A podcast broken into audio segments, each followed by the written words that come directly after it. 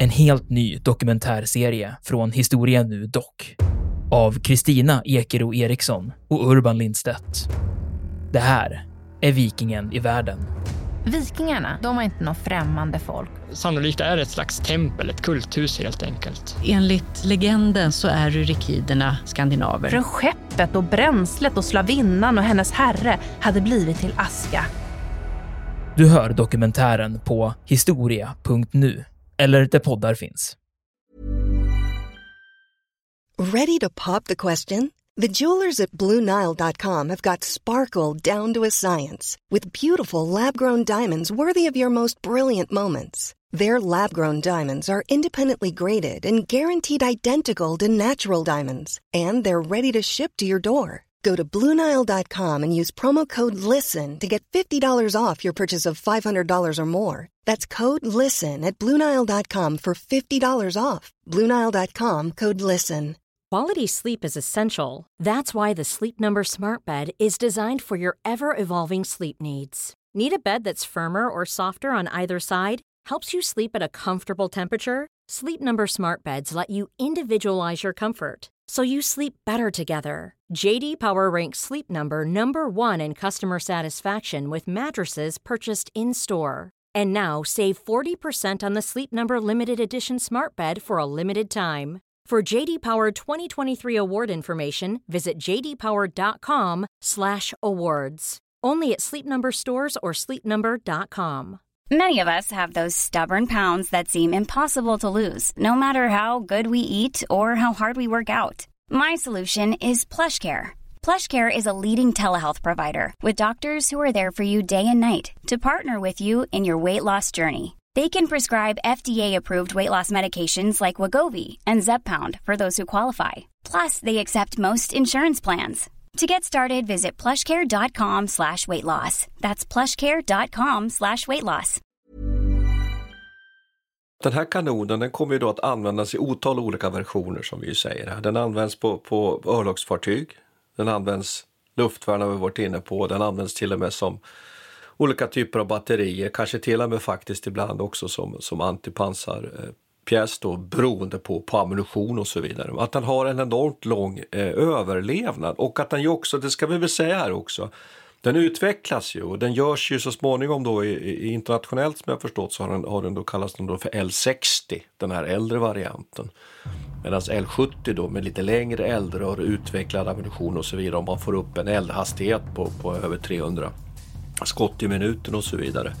Så det görs ju en hel del av den här kanonen och så där är det väl naturligtvis. Har man en, platt, en, en så att säga vapen, en, en, en plattform på något sätt då, som redan är på plats, då jobbar man ju ofta med modifiering.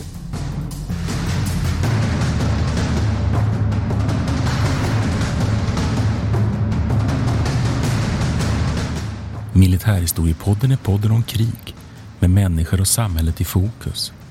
Programledare är Martin Hårdstedt, professor i historia vid Umeå universitet och Peter Bennesved, doktor i idéhistoria.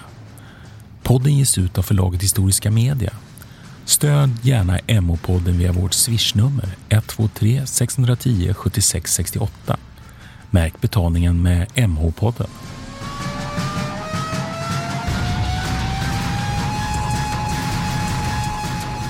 Eh, välkomna till Militärhistoriepodden. Jag heter Martin Hårdstedt. Ja, det här är Peter Bennesved. Hörru du, eh, I juni 1944, Peter, så, så landsteg de allierade i Normandie. Och ja. Då kan man beräkna att den här landstigningsflottan, eller an, landstigningsarmén ska vi väl egentligen prata om, den skyddades av ungefär 80 stycken luftvärnsbataljoner. Alltså den siffran säger mig inte så mycket. Vad betyder det egentligen i manfolk liksom och, och antal kanoner? Ja, bataljon är ju, ju vanligtvis en stor enhet. Det kan vara upp till tusen man. Och jag kan inte säga nu många eh, exakt på rak arm, hur många så att säga kanoner man hade vid en luftvärnsbataljon. Jag tror att det skilde sig lite också mellan brittiska och amerikanska ja. bataljoner. Men det som är lite min poäng här är att, att huvudbeväpningen då, eller en, en, en, och en av huvudbeväpningarna på de här bataljonerna var en mycket speciell kanon. Nämligen Bofors 40 mm. Vad säger ja. det dig? Ja, det är spännande. Alltså den, där, den, eh, den här kanonen, Bofors 40 mm, eh, den, den har ju fått en slags symbol för Ja, dels för en slags massindustri i USA, men, men även här i Sverige har den blivit en slags symbol för beredskapen. För beredskapstiden. om det är en slags ja, men en, en teknisk innovation som man skröt med, en, en, en storskalig liksom exportbragd eh, från svensk sida. Som egentligen var lite ironiskt kan man väl säga, så att i, i, Sverige så fick vi inte så många, vi producerade inte så många, för vår industri klarade inte riktigt av det. Men, men däremot ut, utomlands så blev den ju internationellt sett så var den jättestor, precis som din, din an anekdot här också berättar. Mm. Men att den på något sätt, som du säger, har fått symbolisera då svensk vapenindustri och Bofors ja. som, som vapenproducerande företag med en liksom epokgörande konstruktion eller men det där Absolut. kan man väl lite skrapa lite på ytan, alltså hur egentligen eh, fantastisk och unik var den här konstruktionen? Ja, det kan man undra. Men får jag bara säga en sak, en sak till angående ja. det där? Innan, innan jag går in på och tittar på de där detaljerna. Jag vet att eh, när jag kollar i min egna eh, forskning då, från, från eh, luftvärn, eller vad ska jag säga, luftskyddet. Det fanns ju någonting som heter såna här um, utställningar, tågutställningar som man körde runt hela landet. Där man ställde upp och visade upp hur luftskyddet skulle fungera och så. Och ett stående inslag i de här var en liten modell av en Bofors 40 mm eh, kanon. Som, och de finns med på många av fotografierna. Jag tror jag har med en bild också i min avhandling. Man kan titta på. Och den, den, var liksom, den följde med där, trots att det egentligen inte hade så mycket av det civila luftskyddet att göra, men så var den ändå alltid där. Och man hade mycket så utställningar eh, eh, och demonstrationer i, på Gärdet och i Stockholm och lite runt om i landet där man liksom demonstrerade den för både allmänheten men också för olika folk som kom in utifrån. Så den har liksom fått en väldigt speciell symbol, eh, symbolisk plats i den svenska historien. Men som, som eh, konstruktion egentligen kan man verkligen ifrågasätta hur pass unik den är. Om man tittar på, på luftvärnet som koncept generellt liksom, under hela mellankrigstiden så är den ju ja, den, den var ju väldigt framgångsrik och, och, hade väldigt hög kvalitet och väldigt robust och stabil och sådär. Men det är ju egentligen ingenting, om man ska vara rent krass, kan jag tänka mig att om inte Bofors hade utvecklat den här kanonen så hade ju säkert någon annan vapentillverkare gjort det. Eh, det, det låg liksom i linje med vad man behövde. Det var bara en fråga om vem som var först egentligen. Mm. Men det är ju klart att med luftkriget, det är ju liksom en självklarhet, så kommer ju behovet av luftvärn. Det är ju givet. Och just 40 millimeter, då kan man väl egentligen fundera lite kring varför, varför just den kalibern då, eller den det är väl att man då har en granat som är tillräckligt kraftfull för att göra verkan när den träffar målet. Men samtidigt att man kan konstruera en kanon som kan skjuta tillräckligt snabbt om man uttrycker sig lite mm. lekmannamässigt. Det är väl det som det gäller att hitta. Men det finns ju andra eh, kalibrer och dimensioner ända ner till 20 mm, 30 mm och så vidare.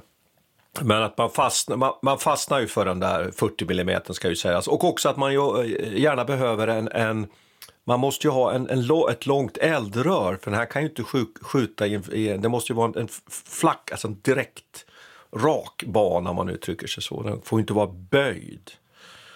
Ja, just det. Som en artilleripjäs som skjuter in direkt så att säga. Där du kan, eller till och med granatkastare som är det mest, liksom, det mest typiska.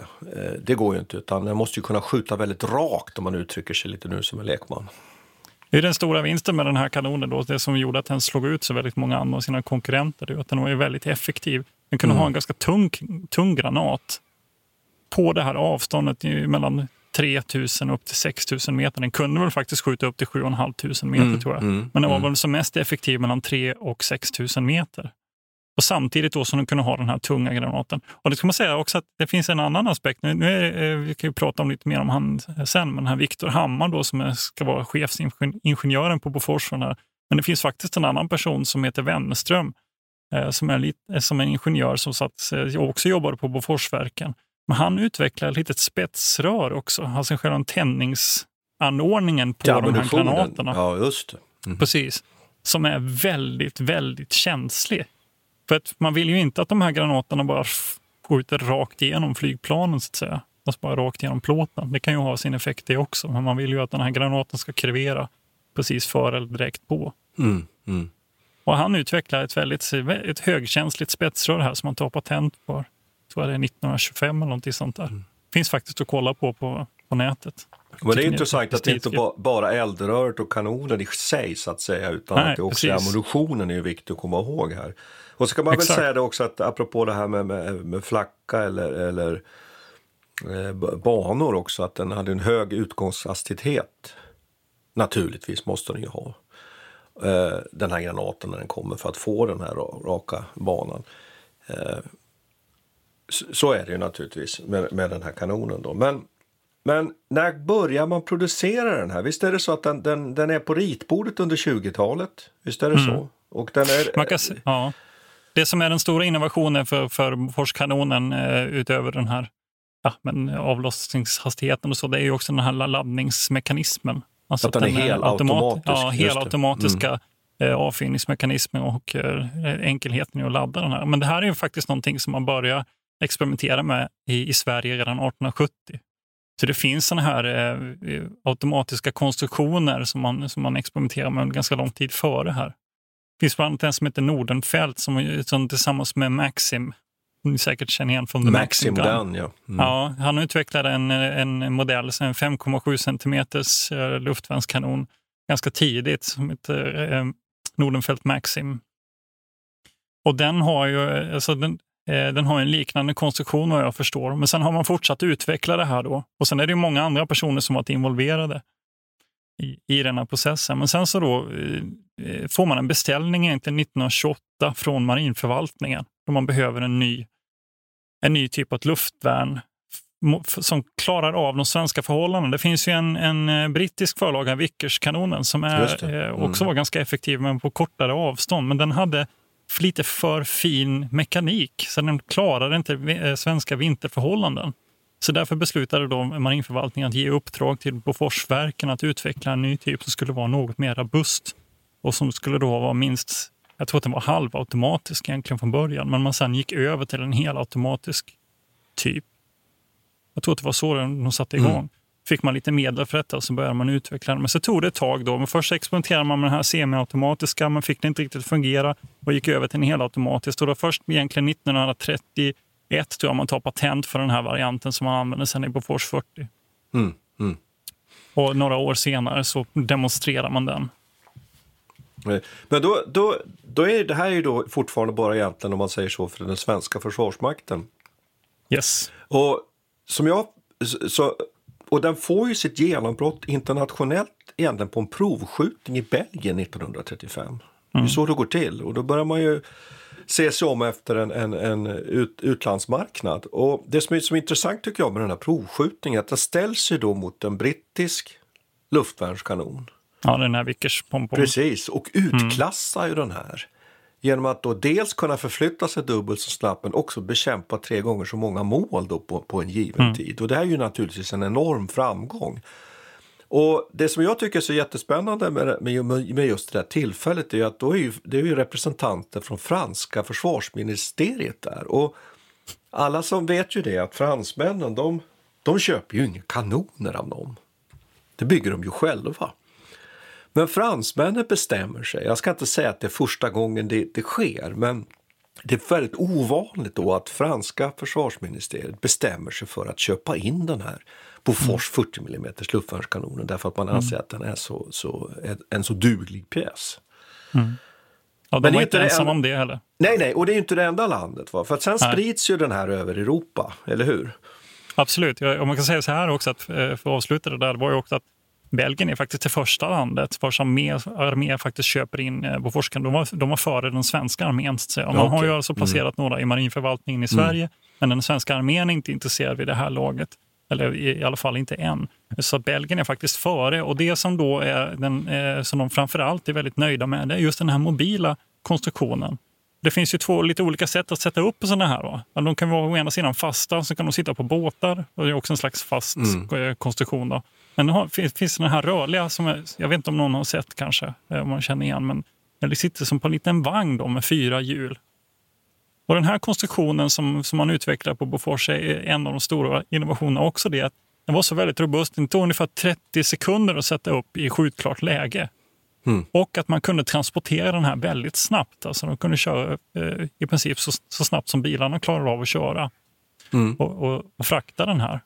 Och det var väl det som var... Eh, så den, bel den belgiska krigsmakten köper in den här rörliga modellen som man då kan flytta runt väldigt snabbt på slagfältet. Väldigt enkelt, enkelt att han mm. hantera. Och sen kör man då, precis som du säger, så tar man med från Belgien åker man faktiskt till Österrike med den här provkanonen och visar upp på en, på, eh, en demonstration där. Bara någon dag senare åker man till Ungern och visar upp den för att sen ytterligare bara några dagar åka till Polen och visar upp den här. Och Det man gör då är att eh, eh man exporterar egentligen inte kanoner enbart. Så Boforsverken klarar ju av att producera ett visst antal och de får beställningar så de, de klarar inte av egentligen att, att producera allting de får in. Men det man gör är att man säljer då licenser, inte till enskilda fabrikörer, men man säljer licenser till länder. Just det, eftersom att det är försvarsmateriel. Och, ja. ja. Så man säljer oss till, så, så att eh, i, i Österrike och i Ungern och i Polen producerar man då kanoner. Så att, och det är också så att Bofors tar in beställningar och sen levererar från de här eh, fabrikerna mm. i Europa. Just så man får till exempel in beställningar till, eh, till det som förut hette Siam, eller som nu är Thailand. Och Indonesien, via Holland, då får man också beställningar och då, då skickar man iväg kanoner från Ungern och Österrike som produceras men, där och även men, i Polen. Men också Norge? Också Norge. Och Finland sen så småningom också? Ja. Mm. Jag det finns inte, ju våra jag, nordiska grannländer också. Ja. Jo, jag vet inte exakt hur det ser ut i Finland faktiskt. Jag vet att man använder det, men det är oklart om de producerar egna eller om de köpte den svenska varan. Mm. Det är lite Just. svårt det Nej. har jag inte sett. Ja. Men, men egentligen, eh, det här som jag varit inne på, att du, du sa att den var, inte, den var inte unik så. Skulle man kunna säga då att de här, de här två då, ingenjörerna på Bofors, eh, de, de så att säga, det, ofta är det ju så där med såna här så kallade genier som gör de där eh, innovationerna. Mm. Att, ofta är det så att de lägger sista pusselbiten. Är det så du skulle vilja mena att det, vi ska se på, på den här konstruktionen? Det, ja, men det kan man ja, ja. ja, precis. Det är klart man måste tillskriva dem någon slags eh, eh, någon slags aktörskap här. Det är klart att de eh, gjorde säkert en... För, för övrigt är Emanuel Jonsson då som, som är omnämnd egentligen i, i de här källorna. Jag vet inte vilken roll han spelar, men det är framförallt Viktor Victor Hammar som har fått det stora. Det är han, som, han har ju fått några stora priser eh, och han fick plats i Krigsvetenskapsakademin. Och så där. Han jobbade från 1902 fram till 1945 hos, på Boforsverken som deras huvud, huvudkonstruktör i den här avdelningen egentligen. Mm. Ja, men, men det, är klart att, eh, det är klart man kan säga så här att eh, de gjorde en insats, va? Men, men det ligger ju liksom i tiden. Luftvärnet, det är inte bara i, i Sverige man utvecklar luftvärnet, det finns ju liknande konstruktioner. Bland annat den här 20 mm Orlikon som man utvecklar i Schweiz, som fungerar bra på korta, korta distanser. Och sen har man ju den tyska 88 88. Just det. Som är, eh, jag vet inte vilken som är man, om man ens kan jämföra dem. Det är nej, en helt nej, annan nej. kaliber. Va? Men, ja. men de, den är ju också världskänd. Eller en jo. oerhört liksom, stilbildande kanon. Mm, du nämner ju, sen, som man ju kanske kunna säga egentligen, de mest kända. Det är, det är ju Boforsaren här, det var 40 mm. Ja. Det är Orlikon och sen är det den klassiska 88 Men som är ju ja. olika typer av luft, luftvärn. Alltså, 88 sköt man bland luftbrisad med och så vidare. Just det, den fungerar alltså. som... Eh, förklara hur det där fungerar. Ja, så dels skjuter du ju för direktträff eller så, så skjuter du ju för helt enkelt att lägga, lägga en ridå av splitter. Om du tar till exempel då de bombflyget som flög in över Tyskland, då försöker man ju lägga en ridå av splitter som de, de liksom flyger in mm. i om man uttrycker det så. Jag vet inte om en, en luftvärnsofficer nu skulle säkert slita sitt hår här vid min beskrivning, men, men ungefär, ungefär så skulle man ja. kunna, kunna se på det. Ja, så det finns lite olika tekniker här.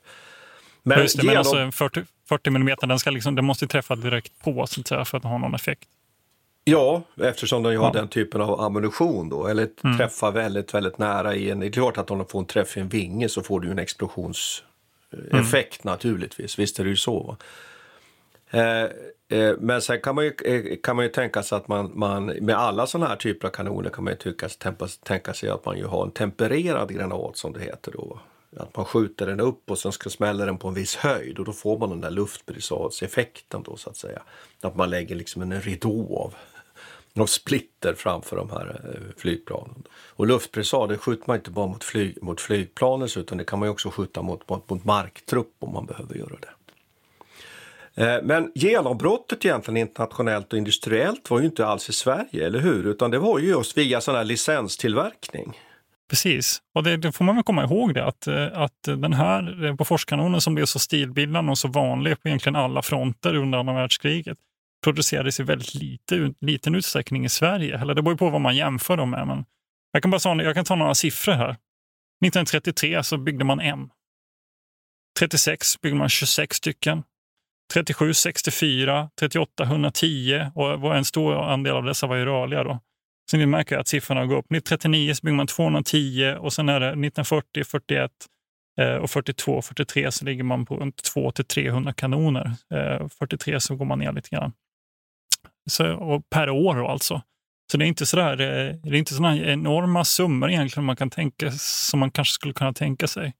Så från svensk del så är det en ganska modest eh, industriell historia. Och, och det, det, förstår ni säkert också, ni som lyssnar till efter 1940 så exporteras ju inte någon av de här kanonerna egentligen. Utan de stannar ju i Sverige och används eh, för den svenska beredskapen. Men det, som, det stora genombrottet är ju egentligen när man säljer den här licensen till USA. Det är ju där det, är där det, det, det, är där det händer. Och det gör man för en ganska billig peng. Det kostar eh, runt 600 000 dollar egentligen. Och det betyder i, ja, i dåtidens kronovärde så är det väl runt lite mer än 2 miljoner kronor egentligen. Och då kan man betänka att en kanon kostar mellan 30 och 40 50 000 sådär. Jag vet inte, har du snabb, är du snabb på huvudräkning Martin? Hur många kanoner får man för, för, för, för 2,2 miljoner? Jag måste räkna ut det nu. Ja, men ungefär 50 kanoner. Så man säljer egentligen eh, eh, man säljer alltså licensen till USA för ungefär ett, ja, men ett försäljningspris på 50 kanoner. Men så kommer man ju också att producera cirka 60 000 kanoner i USA. Så det här var en ganska god affär för den amerikanska krigsmakten får man väl säga. Jo, det förstår jag. Och att, att Bofors egentligen aldrig riktigt fick betalt för det här heller. Nej, alltså de, eh, för, för det första så, så var det en handpenning på 100 000 som skulle betalas ut som aldrig betalades ut alls. Så det blev bara 500 000 dollar i slutändan. Men det man faktiskt får sen i slutet, det, är att man, eh, det uppdagas ju att den amerikanska krigsmakten då sprider ut den här delar, eh, gör ett kontraktsbrott.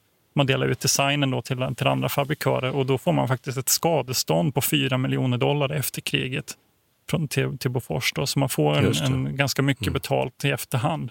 Men det kompenserar väl kanske inte för alla de kanoner som producerades i USA.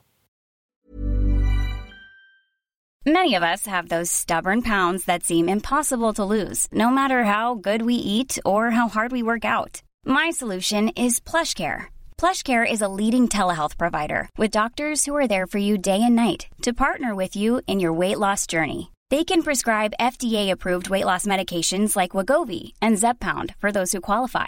Plus, they accept most insurance plans. To get started, visit plushcare.com slash weight loss. That's plushcare.com slash weight loss. Planning for your next trip? Elevate your travel style with Quince. Quince has all the jet-setting essentials you'll want for your next getaway, like European linen, premium luggage options, buttery soft Italian leather bags, and so much more and is all priced at 50 to 80% less than similar brands. Plus, Quince only works with factories that use safe and ethical manufacturing practices.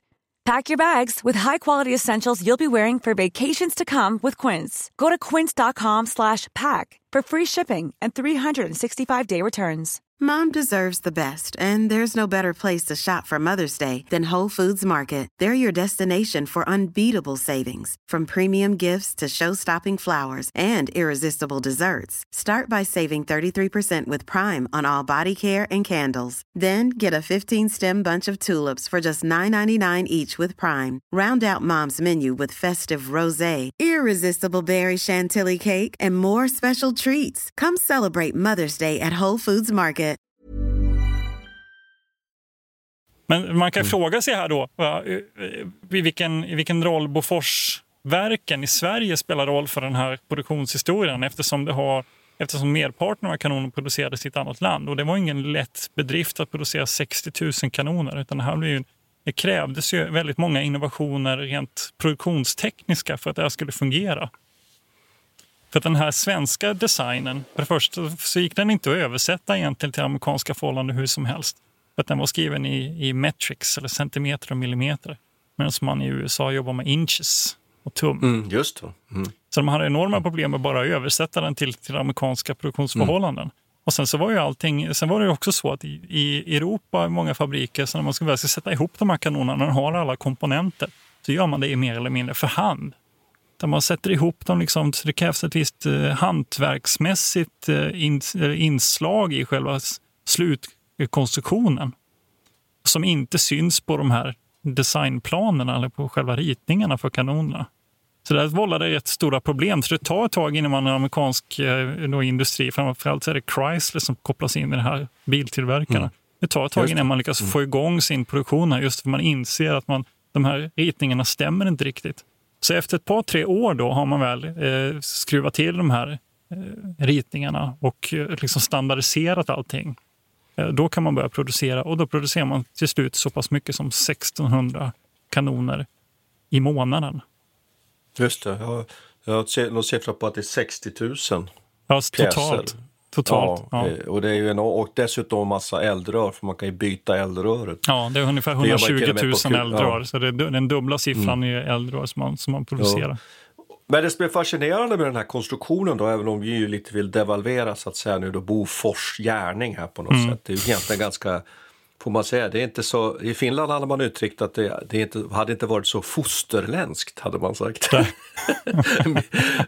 men, men vi vill ju framförallt vara, vara någorlunda så att säga, sakliga. Då. Det, det är intressant ändå trots detta är ju att den här kanonen den kommer ju då att användas i otal olika versioner som vi säger här. Den används på, på örlogsfartyg, den används luftvärn har vi varit inne på, den används till och med som olika typer av batterier, kanske till och med faktiskt ibland också som, som antipansarpjäs mm. då, beroende på, på ammunition och så vidare. Att den har en enormt lång eh, överlevnad och att den ju också, det ska vi väl säga här också, den utvecklas ju och den görs ju så småningom då i, i internationellt som jag förstått så har den, har den då kallats den då för L60, den här äldre varianten.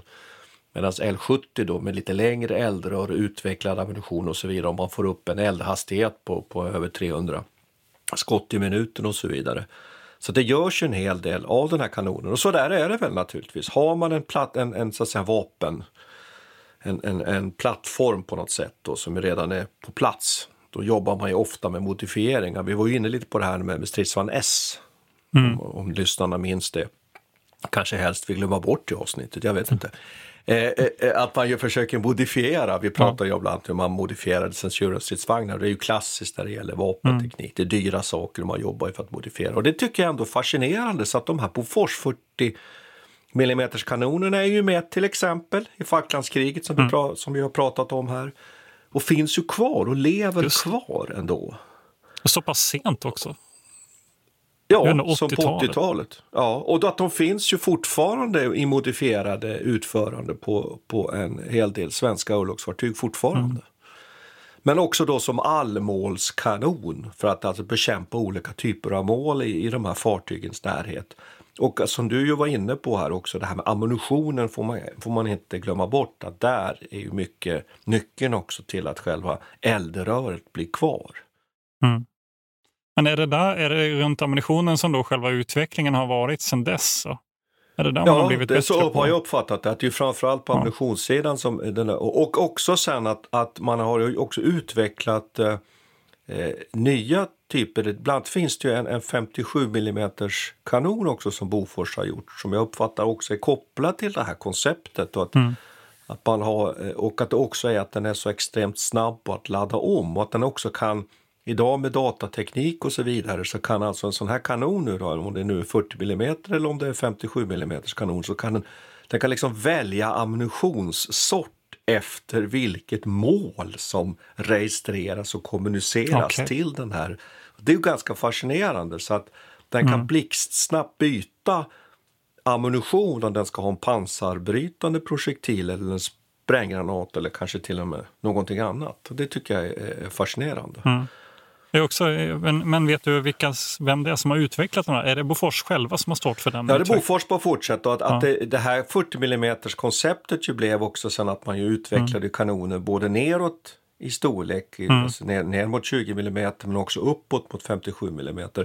Eh, det som är spännande är ju att en kanon behöver ju inte, alltså effekten av en kanons eh, eldgivning, den handlar ju inte bara om hur, om vi säger nu, grov kalibern är på kanonen. Det vill säga projektilen, utan det handlar ju också hur mycket sprängämne den kan leverera i målet per tidsenhet. Mm. Var du med där Peter? Ja, så det betyder att en kanon med hög eldhastighet, det vill säga att den här 57 mm kanonen, den levererar per tidsenhet i målet till och med mera sprängkraft än många andra kanoner som har grövre kaliber. Det är lite intressant. Just det.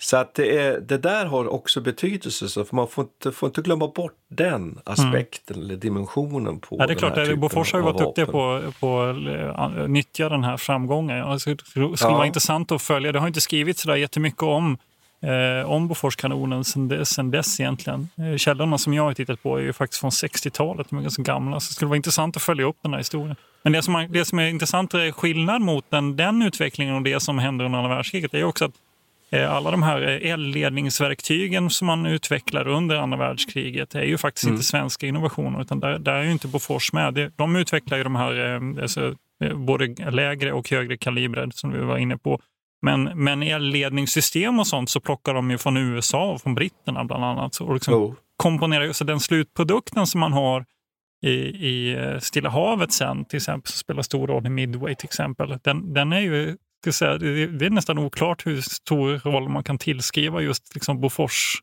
innovation där eftersom det är så många andra aspekter som spelar in. Så det är en väldigt internationell historia. Så att. Eh, Bofors levererar eldröret och, ja. och, kanske laddningsmekaniken om man säger så. Och sen finns det då en stor utvecklingsställe på eldledning precis som du är inne på. Så det ska mm. man komma ihåg att ofta blir det lite lätt att man säger för, Bofors 40 mm och sen glömmer man bort att ett sånt här system, det är, ju, det är ju ett helt system av allt från att man stoppar in en speciell granat i ett visst typ av vapen till att den ska då ledas in mot det här målet. Mm. Och det får man inte glömma bort. Jag tycker också att man skulle eh, 40 mm Bofors, det leder ju in också på tycker jag, en allmän diskussion kring luftvärn som naturligtvis då blir betydelsefullt. Och jag, jag tyckte en sak som, som har slogs, eh, slagits lite av att luftvärnet då, det här, det här kan ju du så mycket mer om, men just det här att man ju inledningsvis är det ju väldigt stapplande steg. att Luftvärnet i Sverige blir ju inte ett, ett eget vapenslag förrän 1942. Mm. Men att man börjar med någon sorts frivillig organisation och börjar mm. utbilda frivillig luftvärnister i Stockholm. Ja. Visst är det på det sättet? Jo, men eh, det är den här föreningen för Stockholms fasta försvar som är faktiskt ja. pionjärer inom det här. Ja, det, det, finns ju en diskussion bakom, eller så säga, bakgrunden till det. Det återgår faktiskt hela vägen tillbaka till fransk-tyska kriget 1870-71. Att man identifierar huvudstaden som den mest känsliga politiska punkten. Liksom. Men det här måste vi försvara. Så då bildar man en förening för man tycker inte att försvarsbesluten 1905 är särskilt bra. Så man, så man, eh, så man eh, bildar en förening för att liksom på volontär, eh, volontära medel sätta igång en slags försvarsorganisation. Och de är faktiskt pionjärer i Sverige för, och det fann, de fanns på andra ställen också. Det fanns bland annat Norrlands fasta försvar som var involverade i Bodens fästning och bygget där. De rekvirerade mark bland annat. Och sen finns väl också i Göteborg tror jag, en liknande organisation. Så de fanns lite här och var, den här typen av frivilligorganisationer. Men de, i, i, Stockholm var de eh, tidiga och de var faktiskt väldigt tidiga. Jag tror att 1936 så skramlade man ihop pengar för att köpa bland annat två stycken Bofors-batterier som man sen satte upp i Stockholm. En rörlig och en fast tror jag. Det fanns det, även och... på Ericssons fabriken i på Midsommarkransen i Stockholm så satte man upp på Forskanoner. Det. Mm. Ja, det, det, är intressant och, och, och det är också, eh, luftvärnet har ju ofta varit så eh, att man har involverat, det ligger någon slags paramilitär organisation i bakgrunden. Man har liksom involverat civila för att sköta det där. För man har tänkt att det varit en delvis en civil eh, angelägenhet eftersom det i stort sett på många, eh, ofta har det handlat om att skydda civila anläggningar, hamnar och, och riksdagshus mm, eller vad det nu kan mm, vara, industrier och sånt. Så man har liksom eh, prövat och experimenterat med det. Det gjorde man under hela mellankrigstiden. Och även då under andra världskriget så var det ju till exempel i Storbritannien vanligt att det fanns kvinnliga eh, eh soldater så att säga, som skötte just luftvärnet. Och det gjorde man en stor sak av att de var väldigt skickliga på. Ja, de ville oh. prata emellan då. Alltså lite sådana fula kommentarer. Om man, men att eh, de har liksom ändå har också en del av den historien som en slags... Eh, där de fick mm. eh, mm. delta. Men man kan säga att det som luftvärnet som koncept utvecklas i anledning till att det är lite segt i början av mellankrigstiden. Det tar så lång tid innan man verkligen fullt, helt fullt accepterar. Det har ju också att göra med hur man ser på jaktplanen. Under början av, eller man säger slutet av 20-talet och mitten av 20-talet där, då tänker man sig att det främsta värnet mot en inkommande bombföretag är ju att eh, jaga dem i luften, så att säga. Man skickar upp jaktflygplan. Mm. Och eftersom då de här luftvärnen är fasta, man inte kan flytta dem hur som helst mellan olika städer väldigt snabbt, så, känns det, så anser man då att det skulle vara bättre att ha ett mobilt eh, jaktplan då, som kan möta upp fienden. För vi kan ju inte sätta artilleripjäser över precis hela landet och skydda varje litet hörn. Så mm. Men där, där, där, ja, där jag bara inflicka att där är du inne på en av de här generella eh, problematiken då att jaktplanet är ju visserligen då säkert på längre distanser överlägset naturligtvis. De kan ju ha en enorm räckvidd. Men de kan ju bara vara uppe under en viss period. Du ja. kan, inte hålla, eh, kan inte hålla ett konstant jaktparaply. Eller det är åtminstone svårt att göra det. Ja. Och där kommer ju behovet av det här luftvärnet in naturligtvis. Ja, precis. Och sen så handlar det också om att ta reda på var fienden är någonstans för de här jaktplanen och att, att hinna i tid jaga ifatt dem. Speciellt om de har eh, ungefär samma topphastigheter. Det här kommer jag ihåg vi diskuterade under spanska inbördeskriget en del också. Att de här tyska eh, medeltunga bombplanen eh, mot slutet av 30-talet faktiskt var snabbare än jaktplanen på många, eh, många eh, ställen i, i världen. Så det, och det gjorde ju att eh, man helt, helt enkelt insåg att det finns inte en chans att vi hinner ifatt dem. Så därför måste vi också skaffa ett ordentligt luftvärn då, som är hyfsat billigt, som är robust och som klarar av att möta upp den här bombplanen när de kommer in. Och då kommer ju Boforskanonen här som en brev på posten.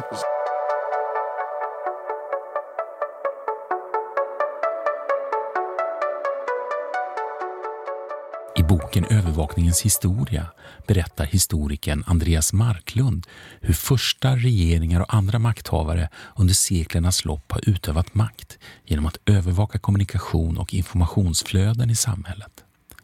Det är en hyperaktuell historia av världsomspännande dimensioner.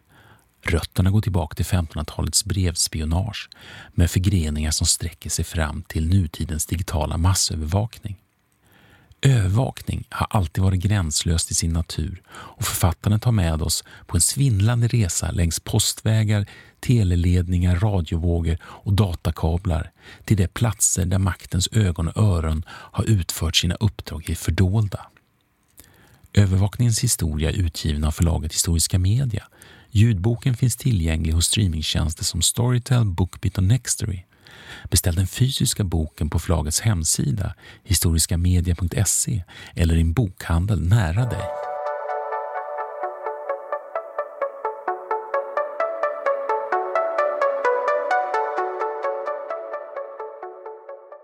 Men jag tycker att det är, lite, det är jättespännande just det här som du säger att det, blir, det, det växer fram ur det här civilförsvarstänket och att man ju har någonting som, som så 1926 som heter Stockholms luftvärnsförening. Jag vet inte om du mm. nämnde det, men, men att, som du säger att det är frivilliga organisationer ledda naturligtvis av, av reservofficerare, yrkesmilitärer och så vidare. Men mm. man, man, och det, det där tycker jag är väldigt spännande. Sen tycker jag att vi kan ju, ska jag lägga till en sak här som jag tänkte skjuta in tidigare, väldigt avbryter, att 1925 det här med, med försvarsbeslutet, att det kan ju vara viktigt för lyssnarna att vara med på det, att, att man fattar ju beslut i Sverige om att egentligen lägga ner stora delar av Försvarsmakten 1925. Och det är ju ett led i den här fredstron under mellankrigstiden. Men också har ju att göra med att man ju vill politiskt ekonomiskt lägga pengarna på annat i ett, i ett eh, allt starkare socialdemokratiskt lett Sverige. Så att den stora regementsdöden brukar man ju prata om 1925 och just i den där äh, fasen kommer ju det här utbyggnaden av luftvärnet in och det gör ju också att det, att det förskjuts. Mm. Samma år så, så skaffar man ju också ett svenskt luft, äh, säga, flygvapen. Ja. Så det är ju, man byter ju egentligen kavalleriet mot, mot uh, luftvapen. På, på, något sätt, ja. ja. Eller, eller gör om det till pansar i vissa fall också. Ja. Så att det, men, det, det, men just det här med eh, luftvärnets plats också i, i flygvapenutvecklingen.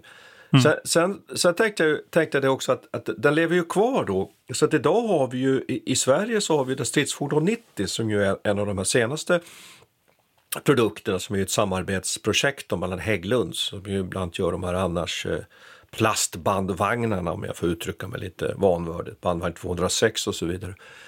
Eh, eh, så att säga chassit är från Hägglunds och sen så gör ju Bofors då kanon och, och torn. Eh, de har ju en 40 mm pjäs och där finns det en luftvärnsvariant. Och så den finns ju kvar den här 40 mm kanonen som, som ett koncept i svenska Och då kan man ju ställa frågan här. Behöver man den här typen av luftvärn? Då borde ju en, en, en, en modern människa borde säga, nej men det finns inte robotar som kan lösa den här problematiken. Ja, precis. Det, jag... Jag, jag, det här är ju, nu är vi inne på ett fält där jag är helt okunnig, men jag tänker ju på de här Patriot-missilerna som man har snackat så mycket om. Ja. Alltså, vad vi... Ja, då är vi inne på samma diskussion som alldeles nyss här egentligen, att de här jaktplanen. Just det. Och då kan man tänka sig så att jaktplanen, alltså, då tänker jag ju JAS då i det här fallet för, för mm. Sverige, de plockar ju bort då det här hotet på, på längre avstånd. Men när det här hotet kommer då närmare och då kan inte de här JAS-planen vara uppe hela tiden, vi har varit inne på detta, det är svårt att samordna och så vidare. Då behöver man den här typen av, av och det är också så att, att robotar kan inte heller plocka precis allting när det gäller just det här närskyddet.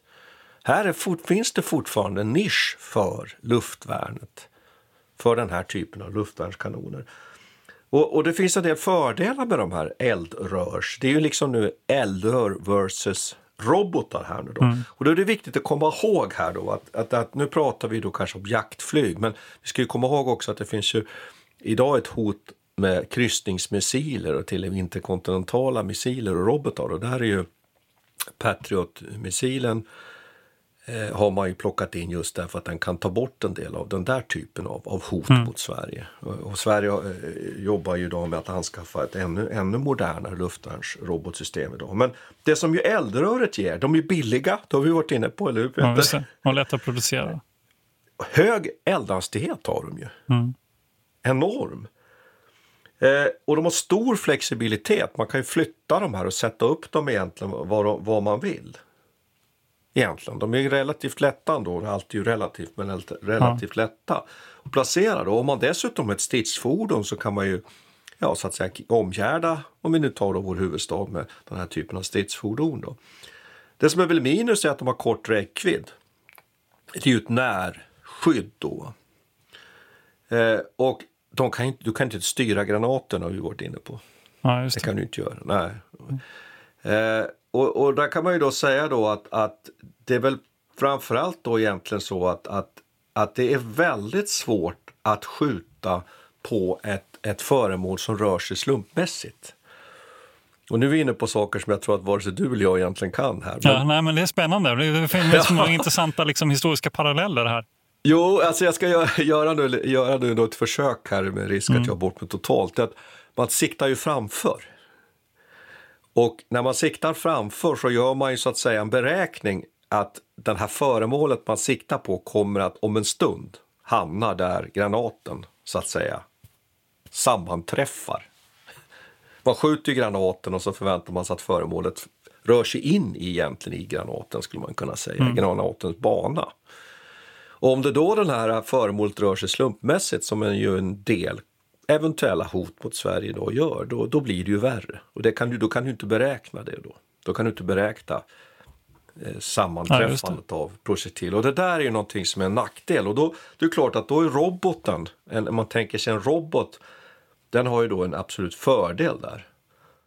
Men de här drönarna som, är, som har kommit eh, fram nu de senaste åren, alltså är det en slags eh, fria, eh, alltså man släpper iväg drönare egentligen som bara svävar runt eh, liksom, och, och väntar på att leta upp ett mål själva. För den typen av, eh, av robotar. Kan vara värre då kort... helt enkelt. Ja, ja. nu är det de... klart att nu kanske de är ett väldigt lätt, de är ett lätt byte för att de är ju så långsamma då. Ja. Samtidigt är de ju små. Hur träffar du det med en 40 mm akan?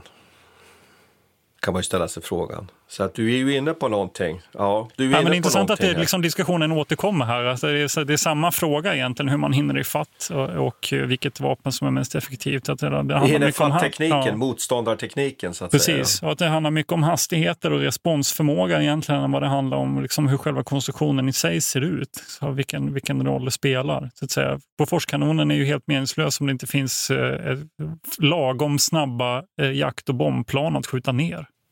Ja, eller, eller den typen av stridsdelar som, som kommer på ett sätt som den här kan, kan eh, vara meningsfullt att bekämpa med den här. Så jag ska bara säga om roboten här naturligtvis, att dess fördel är ju naturligtvis att den kan styras in i målet på olika sätt. Va? Det, det är ju mm. alltså uppgivet. Va? Däremot är ju robotar ofta ömtåliga system på ett helt annat sätt mm. än en robust 40 mm kanon och dyra som 17. Mm.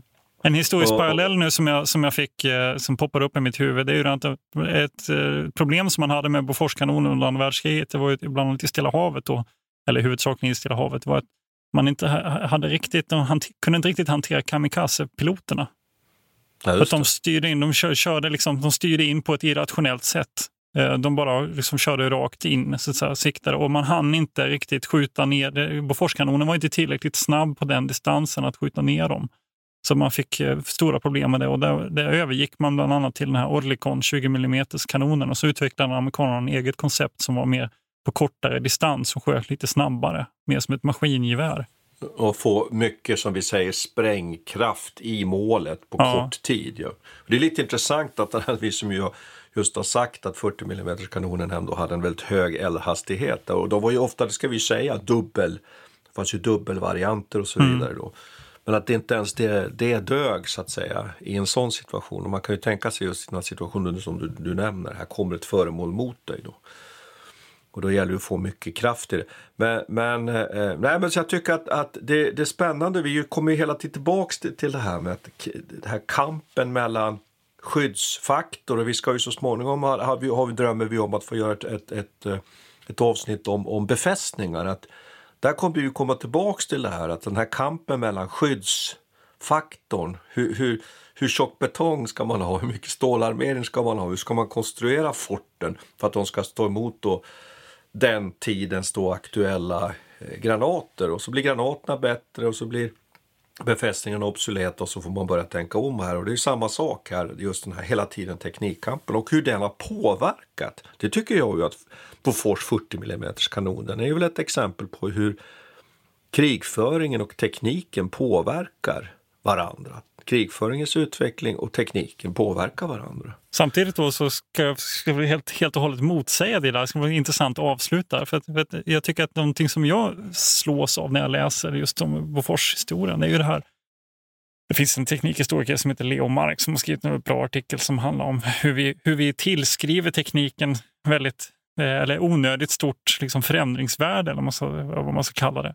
Och det tycker jag också, man kan också prata om Boforskanonen på det viset, att, att själva symbolen, själva kanonen i sig eh, döljer, om vi fokuserar allt för mycket på den, så, så döljer vi också det faktum att det var till exempel massindustrin i, i USA som, som helt och hållet var avgörande för att den här kanonen skulle kunna spridas. Eller, alltså att mm. det finns andra sociala och sociokulturella faktorer egentligen och tekniska eh, eh, innovationer på annat håll som egentligen döljs av, av att man bara tittar på själva Boforskanonen som, som färdigt koncept. Så där, om, man vänder, ja, så säga, om man vänder mm. på det här på det hållet så kan man också kritisera liksom, en slags alltför tekniktung historia med. Sen en sak som jag ju funderar på direkt när du säger det här med den här masstillverkningen och som jag uppfattar också att amerikansk, om nu får säga det, krigföring också faktiskt ju påverkas av att man ju ofta sätter in stor kvantitet. Man har kraftigt stora mängder av artilleriunderstöd och där kan man ju fundera lite på då, är det verkligen och jag, jag, tror att det är det du menar här. Är det verkligen liksom uppfinningen i sig och dess ja, genialitet? Mm. Eller är det den, den ja. helt enkelt att man har så fruktansvärt många luftvärnskanoner? Ja, och hur, vad är det som gör att man klarar av att ha så många? Jo, det är för att man organiserar sin industri på ett väldigt speciellt sätt ja. och man liksom forslar in enorma summor pengar i detta.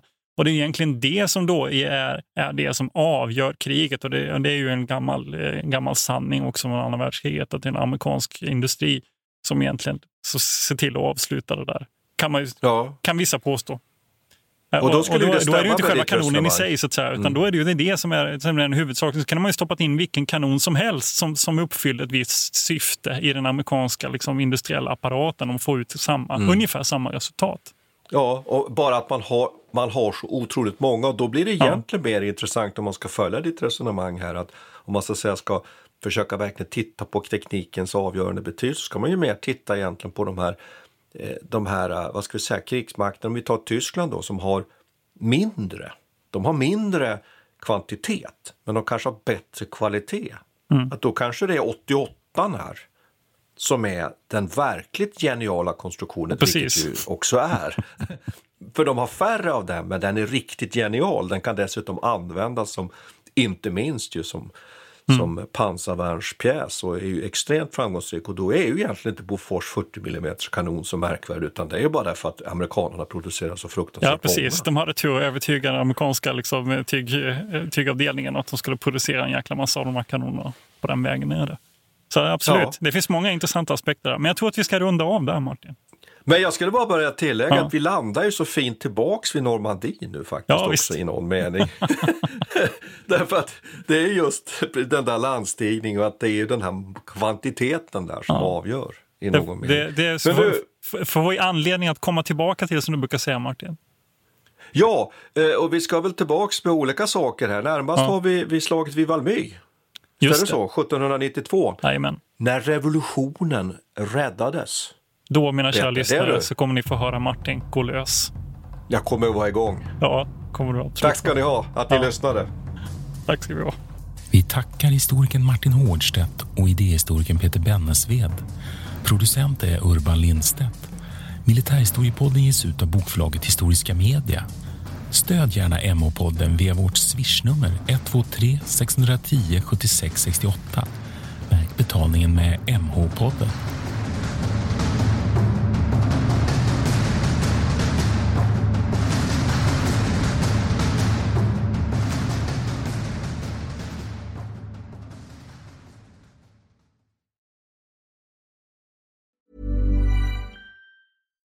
Here's a cool fact a crocodile can't stick out its tongue. Another cool fact you can get short term health insurance for a month or just under a year in some states. United Healthcare short term insurance plans are designed for people who are between jobs, coming off their parents' plan, or turning a side hustle into a full time gig. Underwritten by Golden Rule Insurance Company, they offer flexible, budget friendly coverage with access to a nationwide network of doctors and hospitals. Get more cool facts about United Healthcare short term plans at uh1.com. Mom deserves the best, and there's no better place to shop for Mother's Day than Whole Foods Market. They're your destination for unbeatable savings, from premium gifts to show-stopping flowers and irresistible desserts. Start by saving 33% with Prime on all body care and candles. Then get a 15-stem bunch of tulips for just $9.99 each with Prime. Round out Mom's menu with festive rosé, irresistible berry chantilly cake, and more special treats. Come celebrate Mother's Day at Whole Foods Market. Traffic jams, tailgating, pileups. Ugh, the joys of driving. How could it get worse? The federal government wants to have a say in what you drive.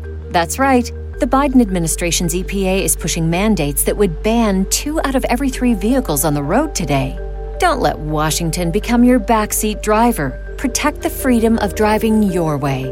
Visit EnergyCitizens.org. Paid for by the American Petroleum Institute. Iran har under 1900-talet genomgått tre omvälvande revolutioner som orienterat landet antingen mot västerlandets modell eller mot en auktoritär styrelseform. Idag pågår en social revolution i landet som vänder sig mot det islamistiska styret och vars anhängare har Europa och väst som förebilder. I en viktig bok ger idéhistorikern Mohammad Faslashemi en djupare förståelse för dagens dramatiska händelseutveckling. Iran mellan tre revolutioner är utgiven av förlaget Historiska Media. Beställ den fysiska boken på förlagets hemsida historiskamedia.se eller köp den i en bokhandel nära dig.